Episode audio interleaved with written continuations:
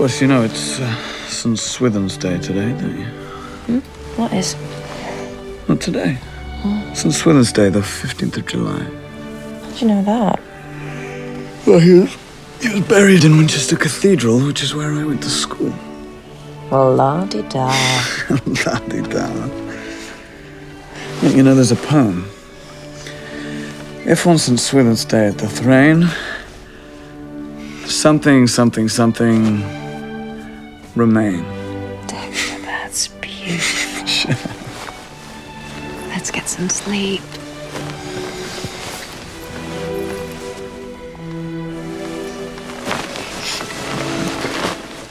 The Dex?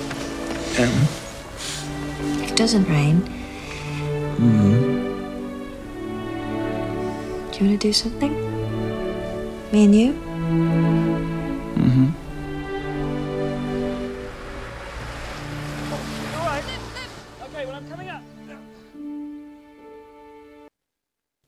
칠월 14일 금요일 FM 영화 음악 시작하겠습니다. 저는 김세윤이고요. 오늘 오프닝은요. 론 쉐르픽 감독의 영화죠. One Day. 어, 짐 스터게스하고 앤 해서웨이하고 함께 출연하고 있습니다. 이 영화의 한 장면. 거의 영화의 초반부 장면이에요. 1988년 7월 15일에서 이야기가 시작해서 2011년 7월 15일까지 둘 사이에 어떤 일이 일어나는지를 그리고 있는 영화죠. 20년이 조금 넘는 기간 동안 매년 하루씩만 영화에 담아내는 독특한 형식의 영화예요. 두 사람이 처음 만나서 엄밀히 말하면 처음 만난 건 아니죠. 그 전에도 만났었는데 엠마는 덱스터를 좋아했기 때문에 그들의 첫 만남을 기억하고 있었지만 덱스터에게 엠마는 그냥 수많은 여자 중에 하나였기 때문에 그 만남을 기억 못했죠. 음, 그래서 덱스터가 기억하는 두 사람의 첫 만남이라면 바로 이날 1988년 7월 15일 조금은 들뜬 마음에 그리고 조금은 술 기운에 둘이 같이 하룻밤을 보낸 다음 두 사람이 이제 침대에 누워서 나누는 대화예요. 남자가 얘기하죠. 오늘이 성 스위딘 데이인 거 알아? 그러니까, "헉, 그래? 그런 날이 있어? 라고 얘기를 해요. 이 성 스위딘 Day라는 게 실제로 있는 날이래요. 영국에서 어, 매년 7월 15일에 비가 내리면 그 뒤로 40일 동안 비가 내리고 반대로 7월 15일에 비가 안 내리면 40일 동안 화창한 날씨가 이어진다. 라는 어떤 속설을 갖고 있는 실제로 있는 날이래요. 성 스위딘 Day. 바로 7월 15일. 그래서 마지막에 그 엠마가 물어요. 만약에 비가 안 오면 나랑 뭐 같이 하고 싶은 게 있어? 라고 질문을 하는 게 이 두 사람의 첫 만남의 마지막 대화였습니다. 아, One Day. 미워요, 덱스터. 예, 영화 보고 나면. 엠마, 도망쳐. 덱스터한테 그렇게 목매지 말고. 라는 마음으로 처음에 영화를 보기 시작하지만, 영화가 다 끝나고 나면, 그래. 이런 게 사랑이지. 어쩔 수 없이. 남들이 보기에는 바보 같은 짓을 하는 게 사랑이니까. 라고 생각하게 돼요. 그리고 이 두 사람의 어떤 애틋한 그 시간들을 곱씹어 보게 되고요. 이 영화를 보기 전까지는 아무 날도 아니었던 7월 15일이 조금 특별해집니다. FM 영화음악만 봐도 알 수 있잖아요. 예. 제가 이 프로그램을 진행한 뒤로 네, 매년 7월 15일이면 One Day 얘기를 하고 있습니다. 이번에 맞이하는 7월 15일은 토요일, 예, Magic Hour Special F가 있는 날이라서 오늘은 하루 일찍 One Day를 소개해 드렸습니다. 내일이 바로 성 스위딘의 날이라고 하는데 만약에 내일 비가 오면 40일 동안 비가 내리고 내일 비가 안 오면 40일 동안 화창한 날이 된다는 거잖아요. 예. 비 예보 있던데 이거 어떡하지? 음. 40일 동안 장마 되는 건가요? 하지만 영국 기준이니까요. 예. 한국에는 적용할 수 없는 날이라고 그렇게 생각해 봅시다. 예. 어쨌든 영국에서는 성 스위딘 Day 그리고 영화 One Day에서는 바로 그들의 20여 년에 걸친 이야기를 그려내는 바로 그 하루 One Day 1988년 7월 15일에 두 사람의 아침 풍경으로 시작해 봤습니다. 문자번호 샵 8000번이고요. 짧은 건 50원, 긴 건 100원의 추가 정보 이용료가 붙습니다. 스마트 라디오 미니, 미니 어플은 무료이고요. MBC 홈페이지 들어오셔서 라디오의 FM 영화음악 페이지에 글을 남기시거나 아니면 카카오톡 채널 FM 영화음악으로 사연과 신청곡 보내주시면 됩니다. One Day 사운드 트랙에서 로비 윌리엄스의 Angels였습니다. 제가 아까 오프닝 곡 소개 안 해드렸죠. 레이첼 포트만의 스코어 We Had Today 이게 영화 엔딩에 나오는 음, 완전히 엔딩은 아니, 고요 영화 클라이막스라고 해야 될까요? 영화 후반부에 나오는 대사죠. We had today. 그 제목의 스코어, 메인 테마를 앞에서 들려드렸고요. 지금은 Angels였습니다. 음, 이 One Day 보고 스코틀랜드 에든버러를 가시는 분들도 있더라고요. 이 영화가 에든버러에서만 계속 벌어지는 일은 아니지만 영화의 중요한 배경이 되거든요. 특히 영화의 오프닝과 그리고 엔딩이 바로 스코틀랜드의 에든버러라는 곳입니다. 음, 그런데 제가 이 에든버러라고 하면 떠오르는, 바로 떠오르는 영화가 또 있어요. 한 편이 아니에요. 네. 그래서 오늘 어쩌다 보니 미니 특집이 됐습니다. 네. 미니 magic hour special. Magic hour 미니 special. 뭐, 이렇게 해야 될까요? 스코틀랜드, 에든버러를 떠올릴 수 있는 영화들을 제가 한번 골라봤거든요. 이 영화 보셨어요? 2007년 영화 Hallam Foe 제이미 벨이 출연한 영화이고요. 데이빗 맥켄지 감독의 영화인데 아, 이 영화 참 묘한데. 어, 이 주인공 한람, 얘가 18살 소년으로 설정이 되어 있고 연상의 여인을 사랑하게 되는. 그런데 이 영화에서 특히 어, 잊혀지지 않는 게 그 스코틀랜드 에든버러의 그 독특한 건물들 그리고 그 지붕들 뭐 쉽게 말해서 이 영화는 에든버러 지붕 위에서 벌어지는 얘기라고 해도 좋아요.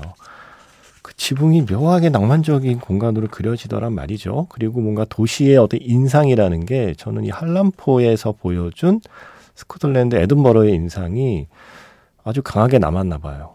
예. One Day 에든버러 어 그럼 Hallam Foe 이렇게 바로 떠오르는 걸 보면요. 음악이 특히 좋아요. 이게 아마 베를린에서 음, 사운드 트랙 상을 받았나 아마 그랬을 겁니다. 제 기억이 맞다면 그 당시 베를린 영화제에서요. 음, 정말 좋은 곡이 많은데 그 중에 엔딩곡은 프란츠 퍼디난드의 Hallam Foe Dandelion Blow. 근데 여기 실제로 가도 좋아요. 스코틀랜드 에든버러 가보신 분 말씀해 주세요. 저는 영화 때문에 이곳에 대한 좀 막연한 환상 같은 게 있어요. 꼭 한번 가보고 싶은 곳이거든요. Hallam Foe 때문에도 그렇고 지금 들려드린 노래가 나오는 애니메이션 때문에도 그렇습니다. 실뱅 쇼메 감독의 애니메이션이죠. Illusionist. 어, 이 작품 너무 좋잖아요. Illusionist에서 샹송 Illusionist 들려드렸습니다. 그 전에는 영화 Hallam Foe에서 Hallam Foe Dandelion Blow, 프란츠 퍼디난드의 노래였고요. 일루션이스트에서 이 주인공 마술사 아저씨가 어, 앨리스라는 소녀를 만나게 되죠. 그런데 이 앨리스라는 소녀가 에든버러에 가고 싶어 하잖아요. 그래서 함께 에든버러에 가는 게 영화의 중반부. 그래서 처음에 파리에서 시작해서 영화 후반부에 가면 이제 에든버러의 풍경들이 너무나 아름다운 애니메이션으로 담겨 있는 영화입니다. 일루셔니스트. 애니메이션에서까지 이렇게 멋있게 그려지니까 이 도시에 대한 환상을 품게 돼요. 음. 그리고 또 이 영화.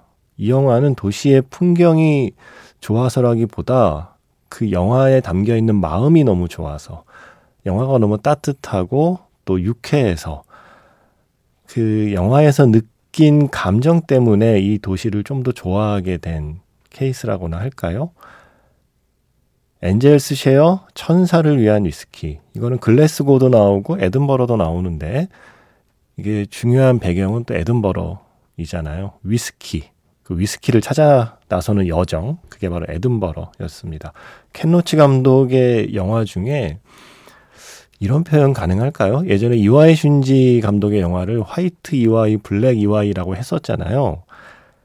켄 로치 감독의 가령 뭐가 될까요? 미안해요 리키라거나 어 예전 영화 중에 어, 보리밭을 흔드는 바람이라거나 뭐 이런 영화가 약간 black 켄 로치라면 음, white 켄 로치라고 부를 만한 영화가 있어요. 뭐 빵과 장미라거나 아니면 Angels' Share 천사를 위한 위스키 이런 작품들은 꽤 밝고요.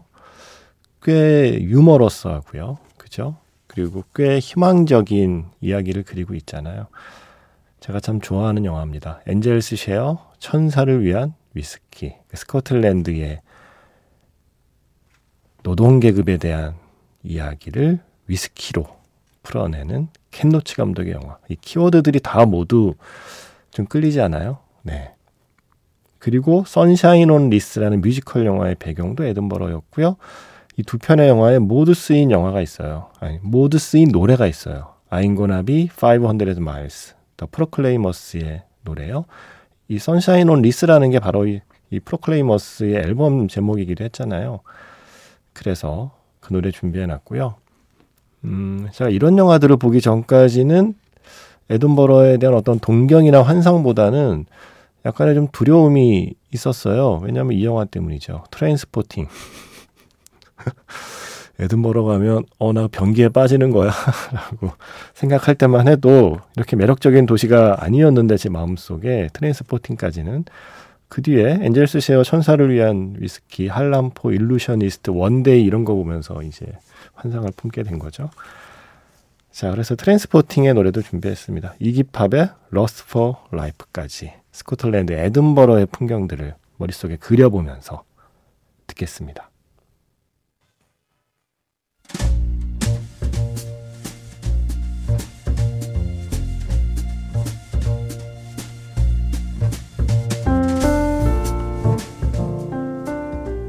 다시 꺼내보는 그 장면, 영화 자판기.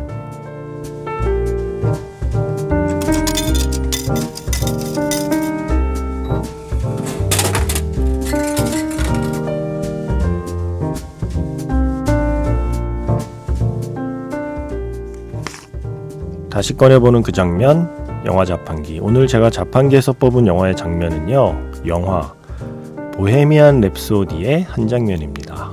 너무 길고 너무 낯설고 너무 어려운 노래로 여겨지던 Bohemian Rhapsody가 처음으로 라디오 전파를 타던 날 스크린 위에는 당시에 쏟아진 비평가들의 찬사가 하나 둘 새겨지죠.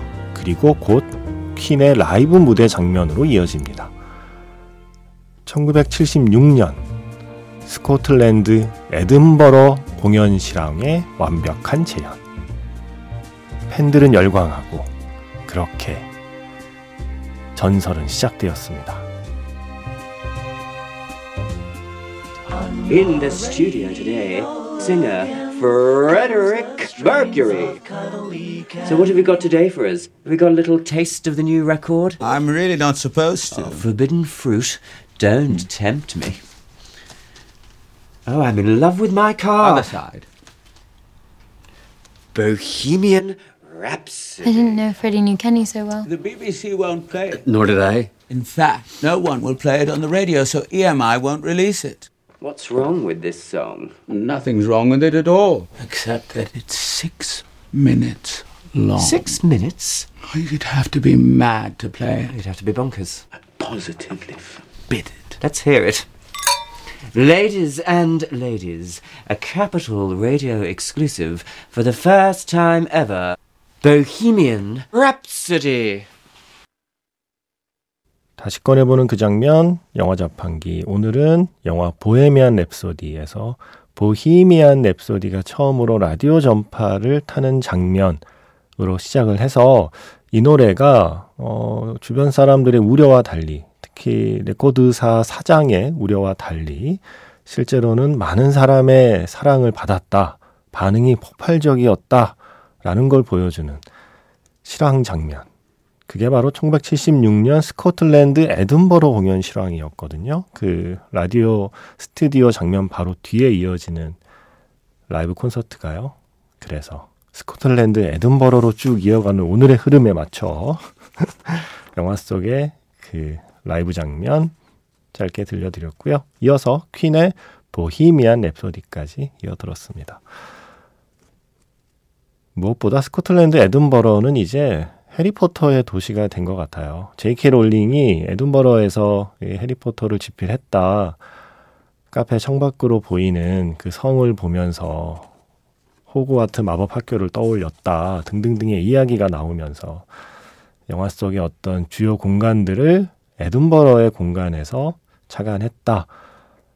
그래서 현지 답사를 가는 해리포터 팬들이 굉장히 많더라고요. 해리포터의 도시가 됐습니다. 에든버러. 이 음악 안 들을 수 없죠. 존 윌리엄스 베를린 콘서트에서 헤드윅의 테마 듣겠습니다.